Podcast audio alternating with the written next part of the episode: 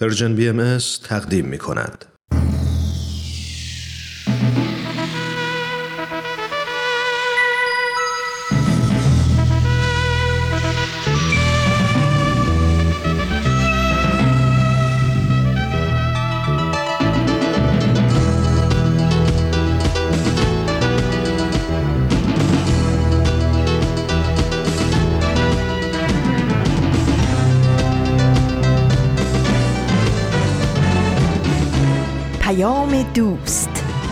برنامه ای برای تفاهم و پیوند دلها.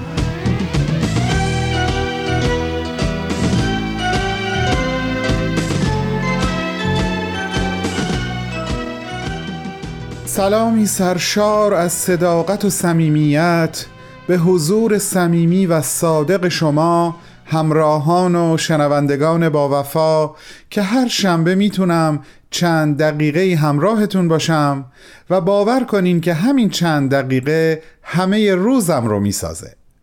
الهی که برای شما هم همینطور باشه.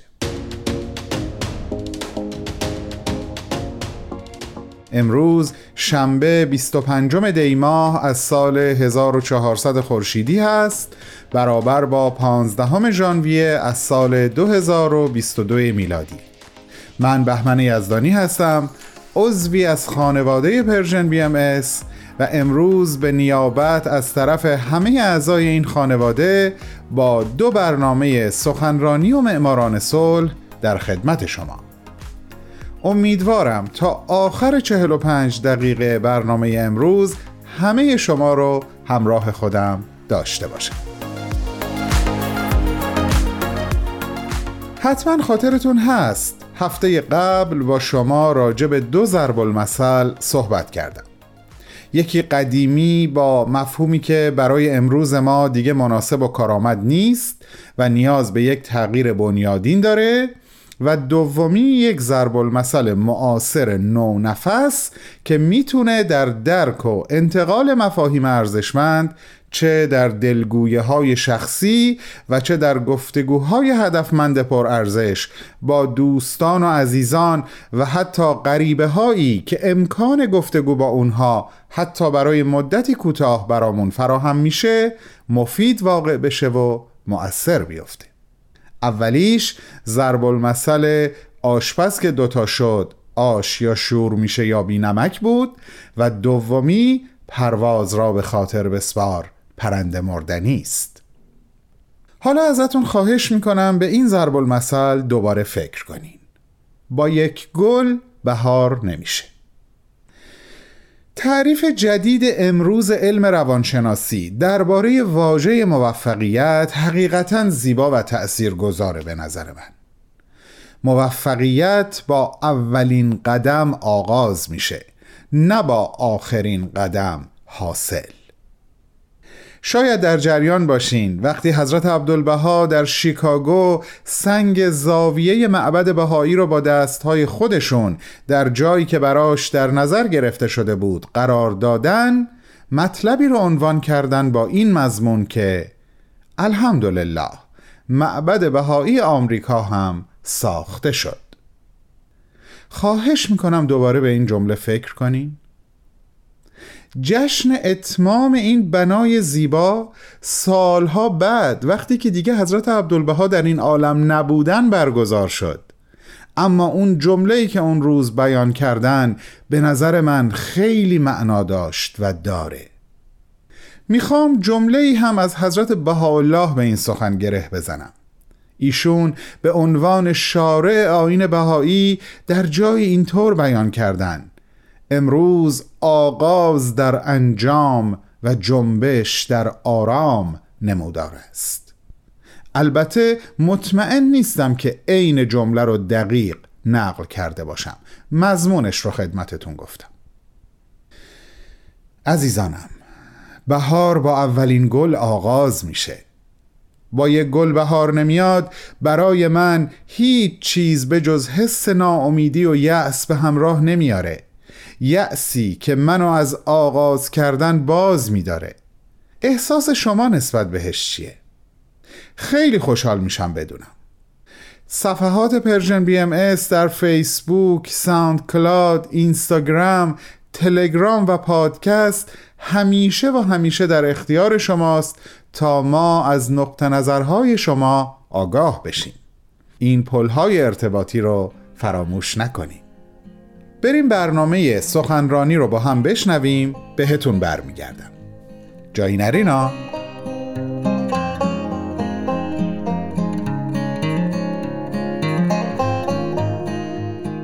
دوستان و علاقمندان به برنامه سخنرانی.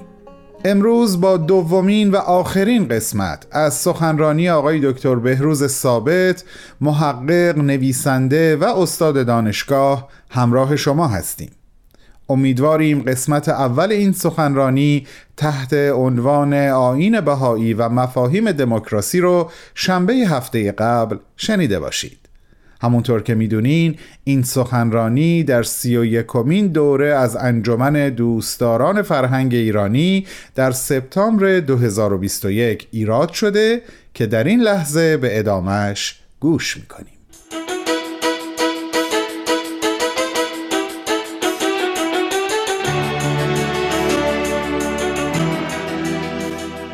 می‌رسیم به سوال سوم و اون این است که آیا عناصر دموکراسی در دیدگاه آین بهایی در منظر دیانت بهایی و یا در جهانبینی دیانت بهایی از نظم آینده دنیا عوامل دموکراسی حضور دارد؟ بر اساس همون دو روش اولی که در مورد دو سال اول به کار بردیم باز یک سلسله مطالب رو اینجا ذکر می‌کنیم. اینها بخشی از نگاه آین بهایی به جهان. تشکیل یک اتحادیه مشترک المنافع فراملیتی و جهانی و تصمیمگیری دموکراتیک در سطح بین المللی تایید حکومت مشروطه مبنی بر قانون اساسی. عدالت اجتماعی و رفع بردگی اقتصادی. رهایی از منفعت طلبی و خرید رأی و تقلب. پرهیز از عوام زدگی هم از عوام زدگی هم از نخبه گرایی. دموکراسی مبنی بر مشارکت عمومی مشورت و ایجاد توافق.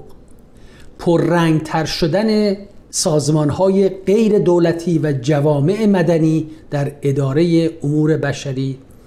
احترام به حاکمیت قانون انزجار از هرج و مرج و حاکمیت آنارشیسم. جهانی شدن و اقتصاد سیاسی یعنی پیوند دموکراسی سیاسی عدالت اقتصادی و اصول عمومی اخلاق جهانی. اینها در حقیقت پایه های دیدگاه بهایی هستند برای نظم آینده جهان. و همونطور که می‌بینیم اینها تماما با اندیشه های مترقی چند قرن اخیر هماهنگی دارند.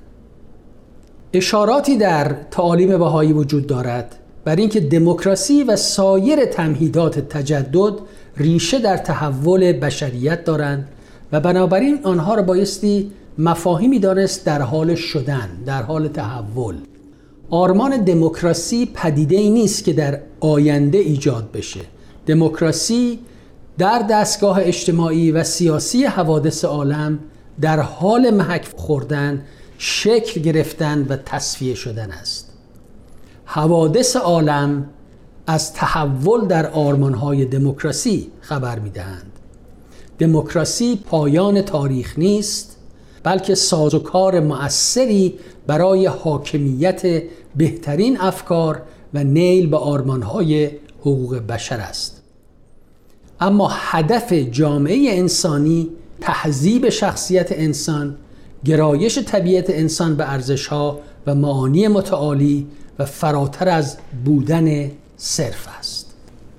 تا اینجا ما به این سه سوال پاسخ دادیم که عوامل و آرمانهای دموکراسی چه در درون جامعه بهایی و در حیات فردی جامعه بهایی و چه در تعامل جامعه بهایی با دنیای خارج و چه در منظر آین بهایی در مورد تمدن آینده عالم حضور داره. اما در اینجا صحبت مورد می دهیم و مفهوم دموکراسی رو در قالب یکی از کانسپت ها و مفاهیم بسیار اساسی آین بهایی که عنوانش هست بلوغ عالم و در حقیقت عنوان این جلسات این کنفرانس امسال هم هست کمی اون رو در زمینه مفهوم بلوغ عالم مورد بررسی قرار میدیم. بلوغ عالم در آثار بهایی اشاره است به مقطع و مرحله کمالی که به صورتی فراگیر تحولات مربوط به هر سه جنبه تمدن یعنی جنبه های مادی و جنبه های اجتماعی و آرمانی و روحانی رو در بر می‌گیره. از جنبه مادی و علمی بلوغ عالم مقارن اکتشافات و اختراعات علمی و فنی توجیه گشته که الزامن بایستی چهره عالم را دچار تحول سازد و پیشرفت های مادی زمینه را برای اتحاد و ارتباط انسان ها و جوامع فراهم بیاره و افقهای نوینی رو در روابط انسانی بگشاید. از جنبه اجتماعی بهاءالله بلوغ عالم را مترادف جریاناتی می‌داند که به وحدت عالم انسانی و تشکیل اتحادیه جهانی و صلح عمومی منجر خواهد شد. و بالاخره از نظر آرمانی بلوغ عالم مقارن تحولی بی سابقه در نظام ارزش‌های روحانی و اخلاقی است. مرحله ای که در آن عقل و خرد بر رفتار و سلوک بشر حاکم می شود جذابیت قدرت سیاسی تقلیل می یابد به نوعی که ماهیت و عملکرد حکومت را عوض می کند و نفی جاه طلبی. اینها بلوغ عالم رو به صورت یک پروسه در می آورند به صورت یک روند تکاملی و نه یک مقطع مکانیکی. الله اشاره فرموده که نشانه بلوغ عالم ظهور عقل و متانت در رفتار بشر است. اما رسیدن به این هدف به معنی خاتمه ترقیات او نیست. به معنای بسته شدن دفتر تاریخ نیست بلکه به این معناست که دفتر نوینی در تاریخ باز شده و شناخت و عمل انسان به نحوی کیفی در حال دگرگونی است. رشد و تحول دموکراسی تا حد قابل توجهی در روند بلوغ عالم تأثیر گذاشته است. اما بلوغ عالم تنها یک فرایند مادی و اجتماعی نیست بلکه فراتر از آن نیازمند تحول در نظام ارزشها و بنیادهای اخلاقی و معنوی جامعه است. دموکراسی در رشد و تحول خود با بحرانهای متعدد روبرو شده. گاه از آن بحرانها درس گرفته و نیاز به تغییر را پذیرفته و گاه اون بحرانها وسیله شدند یا ابزار شدند در دست انسانهای فرومایه برای پیشبرد اهداف سخیف مادی خودشون و در نتیجه اون اعمال دموکراسی هم از مدار تعادل خودش خارج شده. لذا دموکراسی بایستی به جلو رود و با اهداف جامعه تری ممزوج گردد. این نگاهی است که ما به مفهوم دموکراسی داریم در دنیای سیاست زده امروز مفاهیم دموکراسی نیز از زاویه سیاست های تنگ نظرانه و زودگذر مطرح می شوند.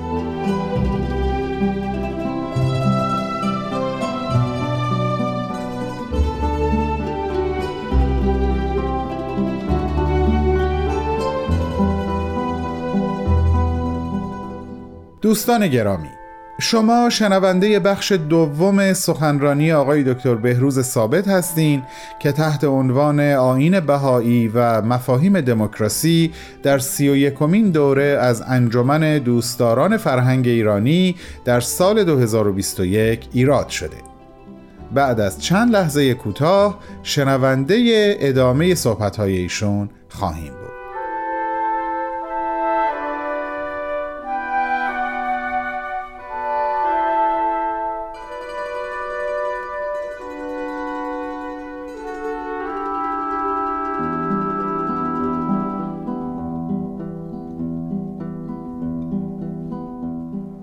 مفاهیم دموکراسی را بایستی به صورت کلی و عمومی و جهانی مطرح کرد.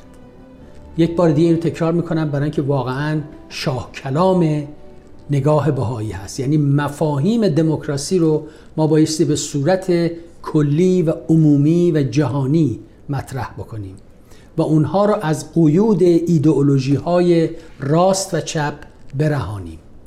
یعنی چی؟ یعنی آزادی، عدالت، انصاف، مروت، مسئولیت اجتماعی، حقوق انسانی و مفاهیمی از این قبیل که در قلب دموکراسی قرار دارند مفاهیمی هستند که در گفتمانهای دموکراسی مطرح شده و می‌شوند. اونها رو نبایستی از زاویه لیبرالیزم و یا سوسیالیزم نگریست بلکه آنها را ارزشهای جاویدان میراث فرهنگ انسانی دانست که در بستر زمان تحول یافتهاند و در نفس خود دارای اصالت ذاتی اند. یعنی اعتبارشان فی نفسه است نه از جهت وابستگی به یک ایدئولوژی سیاسی همینطور رفع تعصبات نژادی و یا تعصبات جنسیتی و یا ایجاد عدالت اقتصادی. اینها از شرایط عصر جدید هستند. اینها نیازمندی های تمدن جدید هستند و روح جدید تمدن رو تشکیل میدن. اما نباید این تصور رو کرد که فقط جوامع متحجر و ناشکیبا با این اصول مترقی مخالفت می کنند حتی در لیبرال دموکراسی هم امکان بحران این مفاهیم هست.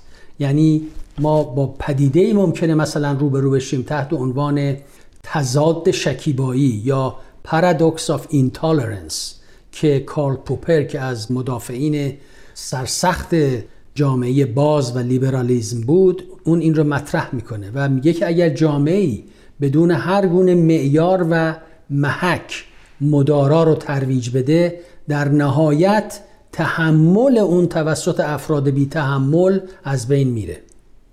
لذا جامعه باز برای نگهداری اجزایش و پیوستگی ابعادش نیازمند یک ساختار معنوی و اخلاقی پیشرونده و زنده است وگرنه ساختارش به هم میریزد و خود اسباب انهدامش را فراهم میآورد. یعنی این تعالیم مترقی اجتماعی امروز باید به صورت باورهای عقیدتی و قلبی در روح و روان انسانها جا بیفته.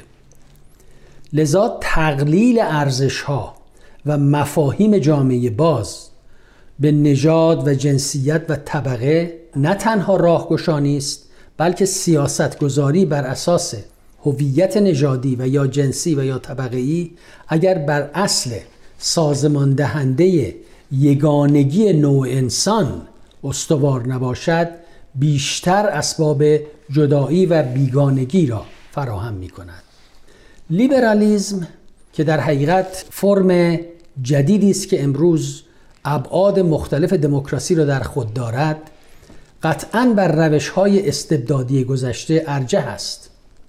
لیبرالیزم تأثیری قابل توجه در تحول سیاسی و اجتماعی جهان از قرن هفدهم تا امروز داشته است. لیبرالیزم یوق قوانین ظالمانه را شکسته و نوید آزادی را برای بسیاری از جوامع آورده و با جریانات روشنگری، خردگرایی و مدرنیته همراه بوده و نوید عصر جدیدی را داده است. اما علا رغم این پیشرفت ها پیگیری سعادت و خوشبختی انسان به صورت یک رویا و یا توهم و یا آرزوی دست نیافتنی باقی مانده است. تأکید یک بعدی بر رفاه مادی اعتدال وجود را به هم زده و اضطراب روح را افزایش داده. دو جنگ ویرانگر جهانی نشانه هایی از ناتوانی لیبرالیزم در جلوگیری از این فاجعه ها بود. در حوزه اقتصاد کسب منفعت شخصی به خودخواهی، پوچی و تشنگی مداوم به مصرف تبدیل شده است. تا حدی که آدم اسمیت یعنی پدر فکری سرمایداری هرگز تصورش را هم نمی کرد. لیبرالیزم به عنوان یک فلسفه سیاسی مبتنی بر ملیگرایی رشد کرد. اگر آزادی و برابری همه انسانها و یا شهروندان اصول جهانی باشند آیا ما نیازمند به ارزشها و ذهنیت تازه ای نیستیم؟ در جهانی وابسته به یکدیگر چگونه می توانیم اهداف آزادی و برابری حقوق را در سطح جهان به جلو بریم چگونه ملیگرایی را با جهان روایی سازگار کنیم برای ایجاد احترام به حقوق بشر به عنوان اصل سازمان دهنده روابط بین المللی بشریت نیازمند چه تغییراتی در حوزه اخلاق، سیاست و قانون است؟ چگونه می توانیم قطب بندی و حزبگرایی نگران کننده را اصلاح کنیم؟ چگونه می توان چالش هایی را که لیبرالیزم برای جنبه های اعتقادی و باورهای دینی ایجاد کرده پاسخ گفت. آیا صرف سکولاریزم و جدایی دین از سیاست که البته امری شایسته است اما آیا کافی هم هست تا بتواند آرامش سیاسی جامعه را تضمین کند؟ البته پاسخ به این سوالات چالش برانگیز آسان نیست اما لیبرالیزم برای ادامه حضورش به نحو مؤثر بایستی پاسخگوی این سوالات باشد. به همین ترتیب کلیت مفهوم دموکراسی. شکی نیست که در قلب هر یک از این چالش هایی که ذکر کردیم نیاز به نوعی اجماع و توافق جهانی آشکار است و شکاف فزاینده میان راست و چپ مذهبی و سکولار محافظه کار و لیبرال ملیگرا و انترناسیونالیست می تواند منجر به افرادگرایی و درگیری داخلی و هرج و مرج جهانی شود. تفرقه و تحذب به مرور نیروهای مخربی را به ارمغان آورده که در حال فرسایش معیارهای تمدن هستند. لیبرالیزم در ایجاد تمدن مدرن سهمی تاریخی و ستودنی دارد. اما باید مراقب باشد که دچار جزمیت، ریاکاری، تحریف واقعیت و فریبکاری سیاسی نگردد. خود را از وسوسه تبدیل شدن به بتی که می‌توان در محرابش نماز گذاشت و انسانها را قربانی کرد پرهیز کند. برعکس سعی کند که از میراث با شکوهش از رنسانس از عصر روشنگری الهام گیرد و خود را با مقتضیات یک جهان در حال تحول همگام سازد. قبل از آنکه خیلی دیر شود. با تشکر.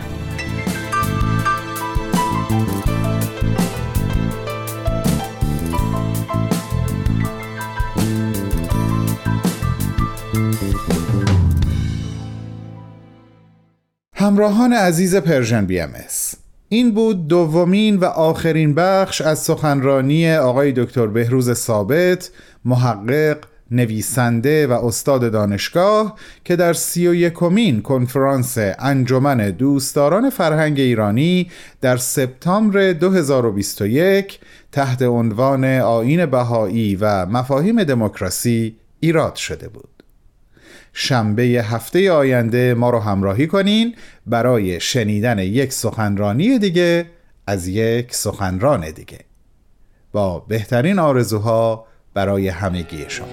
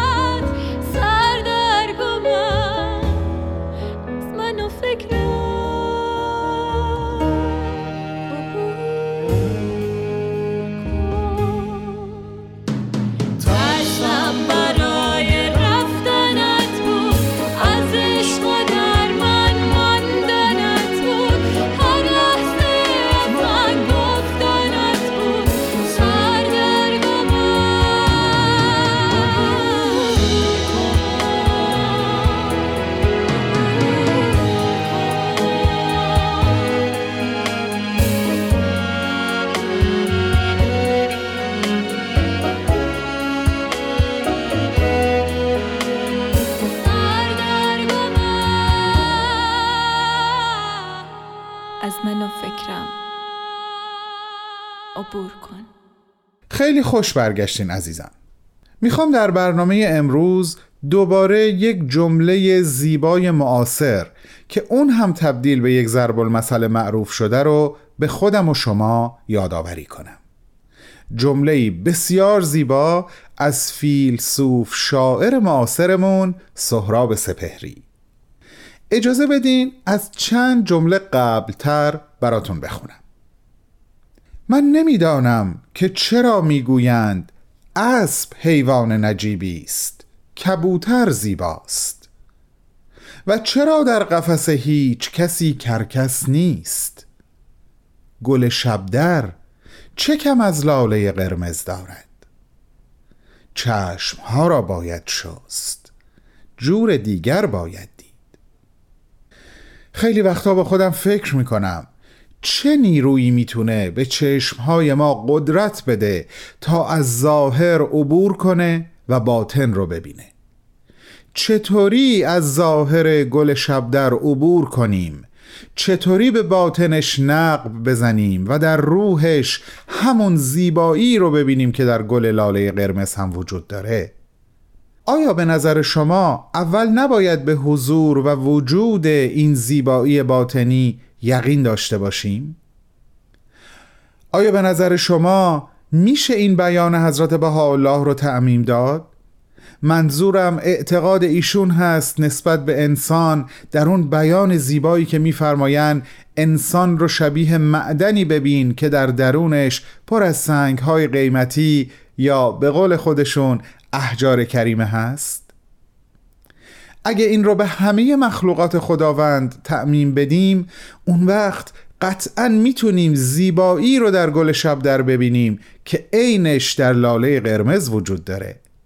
و با سهراب جان سپهری هم عقیده خواهیم شد که گل شبدر به جان و به وجدان از لاله قرمز هیچ چیز کم نداره. پس شاید باید چشمها رو با آب یقین شست. یقین به زیبایی با شکوه و فراگیر درون و پیرامون همگی ما که بعضی هاش رو با چشم سر میشه دید و خیلی هاش رو هم باید با چشم های شسته شده یا بهتر بگم با چشم دل ببینیم و درک بکنیم. به به از این بهتر نمیشه. بسیار خوب عزیزم نوبتی هم باشه نوبت پخش یک قسمت دیگه از برنامه معماران صلحه بفرمایین خواهش می‌کنم.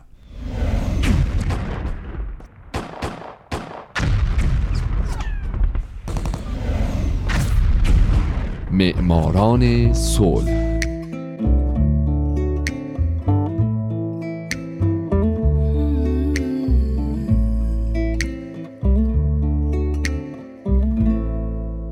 اینجا رادیو پیام دوسته و شما دارید به معماران صلح گوش میدین.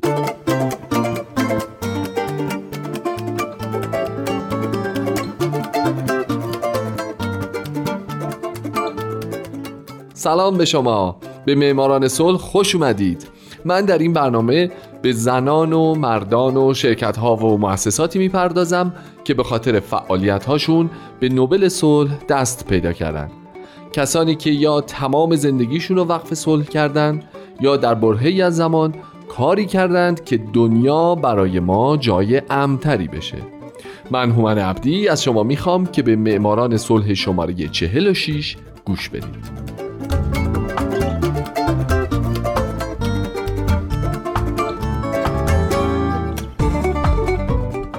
این هفته سال 1946 میلادی جان مات.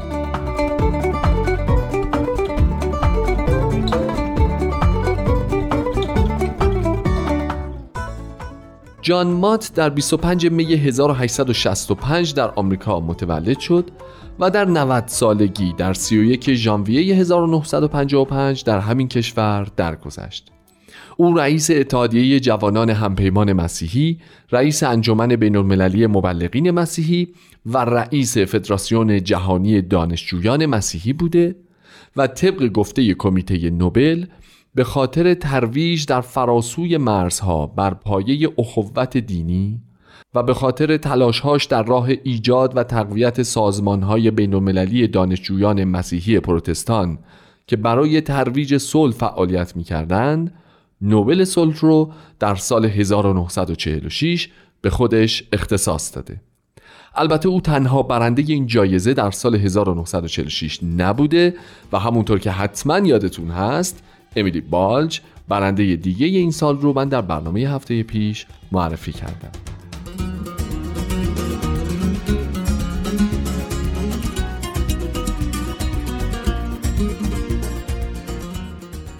جان مات در خانواده مذهبی که به شدت تحت تاثیر عقاید پیورنتین ها بود بزرگ شد. پیورنتین ها نام گروهی از دینداران انگلیسی است فرقه از فرق پروتستان که البته با عقاید افراطی زندگی می کنند. بعد از طی کردن دوران مقدماتی تحصیل به کالج رفت و در اونجا برنده جایزه فن سخنوری و مناظره شد. او به تاریخ و ادبیات علاقمند بود و بعد از رفتن به دانشگاه توی یه چند راهی گیر کرده بود که به دنبال علاقش بره رشته حقوق رو برای ادامه تحصیل انتخاب بکنه یا بره و به حرفه پدرش که تجارت چوب بود بپردازه اما یک سخنرانی جهت فکریش رو به طور کامل تغییر داد.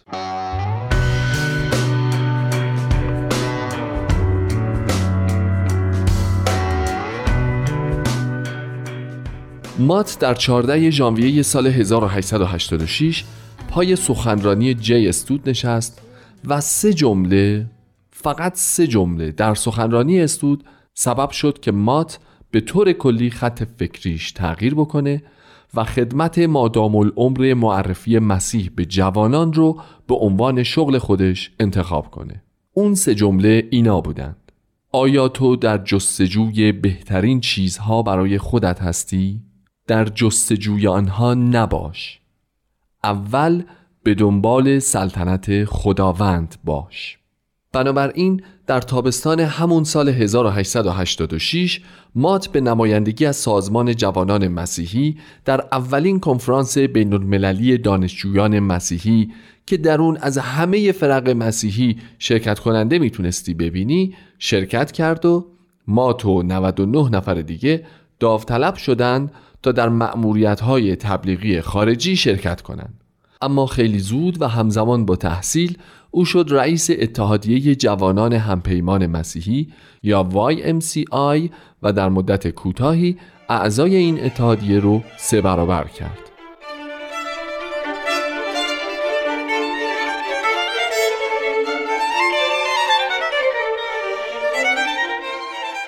مات در سال 1888 لیسانس خودش رو در رشته فلسفه و تاریخ گرفت و در همون سال خدمت 27 ساله خودش رو به عنوان دبیر ستاد کالج ها و دانشگاه های آمریکا و کانادا وابسته به اتحادیه جوانان همپیمان مسیحی شروع کرد.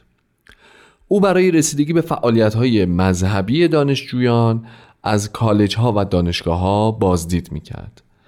در طی این مدت 27 ساله مات رئیس کمیته اجرایی جنبش دانشجویان داوطلب برای معمولیت های تبلیغی خارج از کشور رئیس شورای بین المللی مبلغین مسیحی و رئیس کنفرانس جهانی مبلغین مسیحی در سال 1910 هم بود. همچنین او به همراه کارل فرایز سوئدی فدراسیون دانشجویان مسیحی رو در سال 1895 سازماندهی کرد و به عنوان دبیر کل این فدراسیون در یک تور جهانی دو ساله شرکت کرد که در طی اون جنبش های ملی دانشجویی در کشورهای هند، چین، ژاپن، استرالیا، نیوزیلند و بخشهایی از اروپا رو تأسیس کرد.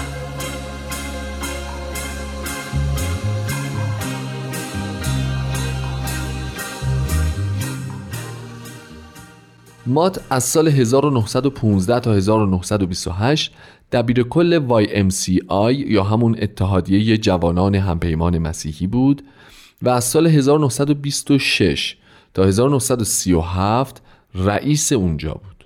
در طول جنگ جهانی اول اتحادیه یه سری پیشنهاد به رئیس جمهور ویلسون داد که ویلسون اونها رو پذیرفت و خود مات رو معمور عملی کردن این پیشنهادات کرد. از جمله پیشنهادات اتحادیه این بود که اتحادیه بتونه در شرایط خاص برای کمک به زندانیان جنگ در کشورهای مختلف رایزنی های بین انجام بده تا وضعیت زندانی ها از اون چیزی که هست بدتر نشه. به خاطر همین و به خاطر فعالیت های مات او چند مدال ویژه از دولت آمریکا هم دریافت کرد.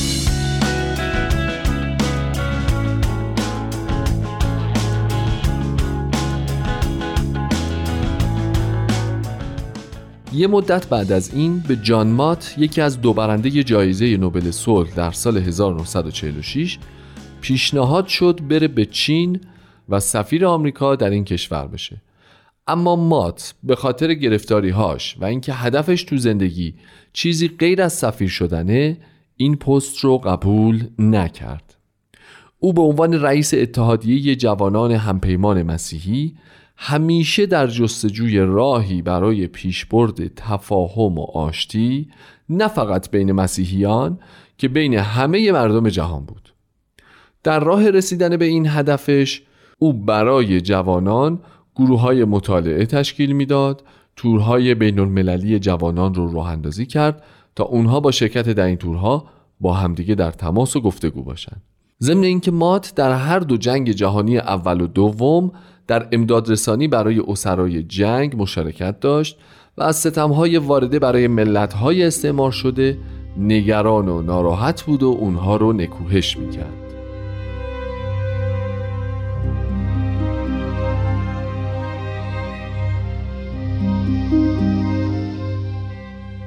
مات در طول زندگیش دوستای خوبم رکوردهای قابل توجهی بر جای گذاشت. جان مات 16 کتاب نوشت از جمله کتاب ترویج انجیل در جهان برای نسل کنونی که این کتاب در اوایل قرن بیستم به صورت منبع الهام و شعار مبلغین مسیحی در اومده بود. او هزاران سخنرانی کرد ریاست صدها کنفرانس رو بر عهده داشت. برای رسیدن به اهداف خودش صد بار از اقیانوس اطلس دوستان از این اعداد صد همینطوری علکی نیست که شما فکر کنید بگید صد بار من از اینجا رد شدم. نه واقعا یکصد بار از اقیانوس اطلس و چهارده بار از اقیانوسی عبور کرده. و به طور متوسط سی و چهار روز در سال رو برای مدت پنجاه سال در اقیانوس گذرونده. از جمله یه بار در سال 1912 این نکته جالبه. به او و یکی از همکارانش دو تا بلیت رایگان سفر با یک کشتی فوق مجلل و شیک داده میشه. اما این دو نفر این دو تا بلیت ها رو نمیپذیرن و ترجیح میدن با یه شرکت کشتیرانی معمولی سفر بکنن. بلیت های اون کشتی کشتی نبوده جز تایتانیک. بعدها که اون بلا به سر تایتانیک اومد این دو مرد به همدیگه نگاهی کردن و گفتن نه انگار هنوز خدا با ماها کارهای زیادی داره.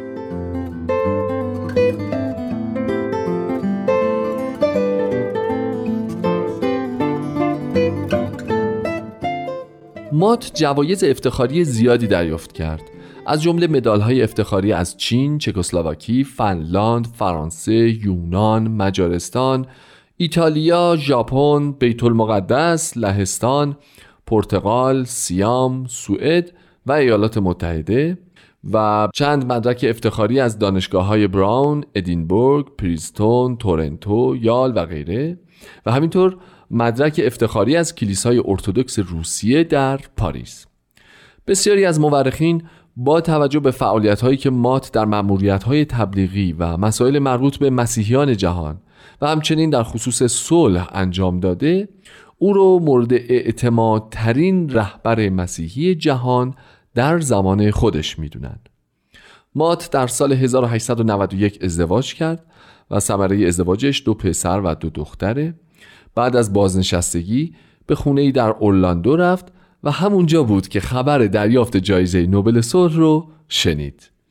مات در همون بازنشستگیش هم دست از تلاش بر نمی داشت و در شکلگیری شورای جهانی کلیساها در سال 1946 کاملا دخیل بود و این شورا هم به پاس قدردانی او را به عنوان رئیس افتخاری مادام العمر انتخاب کرد.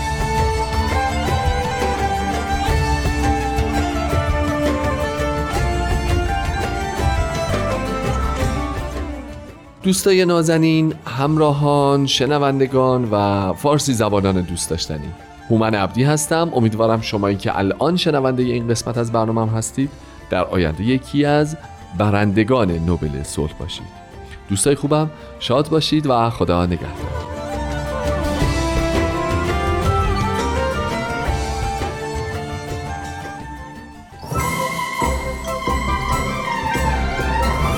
شما تو ماشین پادکست هفت گوش میدی؟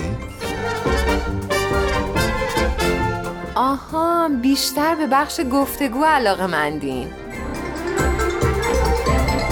دوست دارید اخبار رو با از این دنبال کنی؟ داری چی کار می‌کنی؟ داری اینا رو برای ما ایمیل می‌کنی؟ آخه کسی موقع رانندگی توی ماشین تکست میده؟ تو رو خدا این کارو نکن باش. پادکست هفت. هر جمعه رادیو پیام دوست. موقع گوش دادن به ما مراقب باش تصادف نکنی. دوستان نازنینم کم کم داریم به آخر برنامه امروز نزدیک میشیم. از این فرصت برای یادآوری شماره تلفن هامون استفاده می‌کنم. شماره مستقیم ما هست 001 703 671 88 88 و شماره واتساپ ما 001 240 560 24 14 app Persian BMS رو روی گوشی هاتون نصب کنید تا ما و همه برنامه هامون در تمام ساعات شبانه روز با شما همراه باشیم. برای چشم های هممون شسته شدن در آب یقین را آرزو می کنم زیبایی ها دلنگران و منتظرن تا توسط چشم های زلال و روشن ما دیده بشن و به حریم ادراک ما راه پیدا کنه. دوستتون دارم. تا شنبه بعد. خدا حافظ